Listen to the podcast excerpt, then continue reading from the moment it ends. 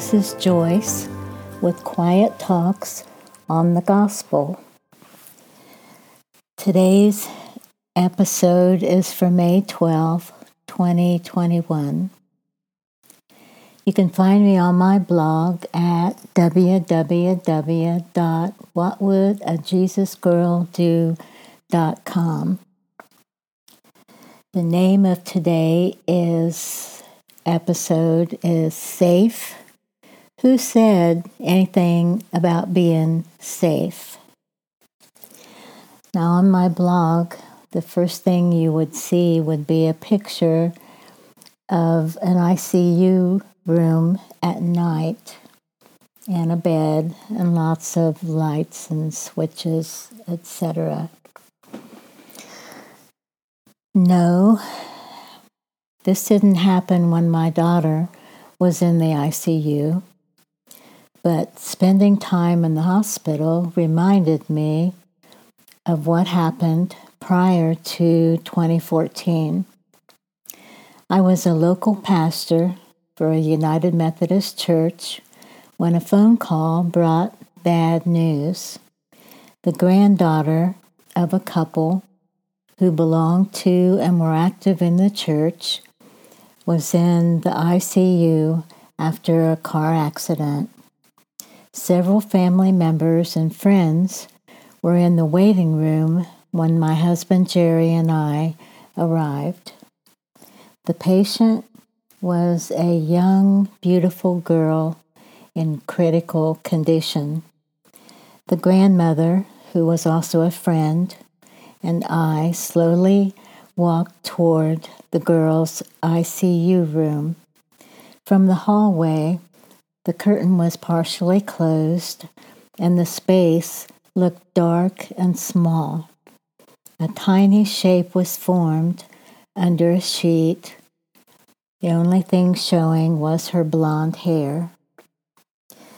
I stepped one foot inside, following the grandmother I was immediately overwhelmed with the Lord's presence, prominently a holy presence.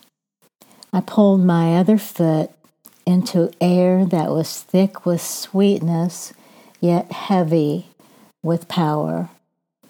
I looked up to see if there were angels in the room. No, no visible angels. Years before, I had read a book, My Descent into Death A Second Chance at Life by Howard Storm. In his book, he had had an accident, and the first time he walked into a church afterwards, he alone could see angels in the church. He fell flat on the floor in awe and fear, just as people did, as described in the Bible when they saw angels. His wife was mortified. She whispered loudly in his ear, Get up, get up. We are never coming back to church again. Storm was previously an avowed atheist before his accident. Back to the ICU. His presence, the Lord's presence, was so strong, I wondered if I could maintain standing up and talking. The sweetness made me want to move or sway, but the holiness could have pulled me down to my knees. The grandmother was so stricken with sadness, she didn't notice any change in me. We prayed for the precious girl covered by a white sheet, then returned to the waiting room. My husband Jerry was standing up I walked directly into him and buried my head in his chest. Uncontrollably shaking, I stammered out, and inept explanation. At a later date, I struggled even then to find the words to describe what I had experienced. I'm happy to tell you that she fully recovered, earned a master's degree in engineering, and was married.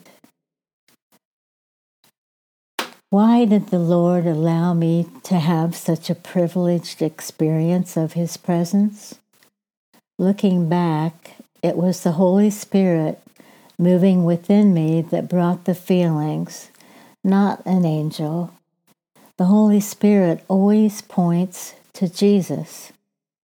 After Jesus was crucified, dead, and buried, he rose on the third day he witnessed to his disciples and many others before he ascended into heaven.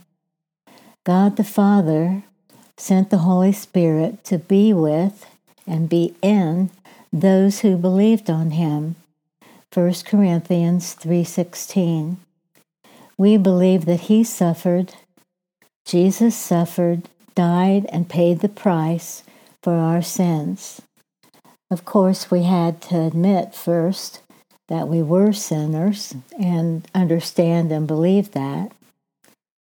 Thus, we want to live for Him and thanks for what He did for us. Philippians 1:21. We love because He first loved us. 1 John 4:19. Oh, how He loves you and me. While there is a sweetness and a supreme holiness, Leviticus uh, 11:45 to his love, he is also just and powerful. Have you read the book The Lion, the Witch, and the Wardrobe by C.S. Lewis? Next on the blog, there's a picture, a silhouette of a black, silhouette in black of a lion. And it says, Safe? Who said anything about safe? Of course, he isn't safe, but he's good. He's the king, I tell you. Two in the classic fantasy series, The Chronicles of Narnia. My son loved those books as a child. Four siblings step through a wardrobe door and into the land of Narnia, a land frozen in eternal winter and enslaved by the power of the White Witch. But when almost all hope is lost, the return of the great lion, Aslan, signals a great change and a great sacrifice. This book was one of America's top 100 most loved novels selected by PBS's The Great American Read. Some compare Aslan to Jesus. Let's think about this. The Lord wants the godly, those who love and trust Him, to turn to Him for safety. The Lord wants to be their refuge. Aslan was not safe for those who opposed his children.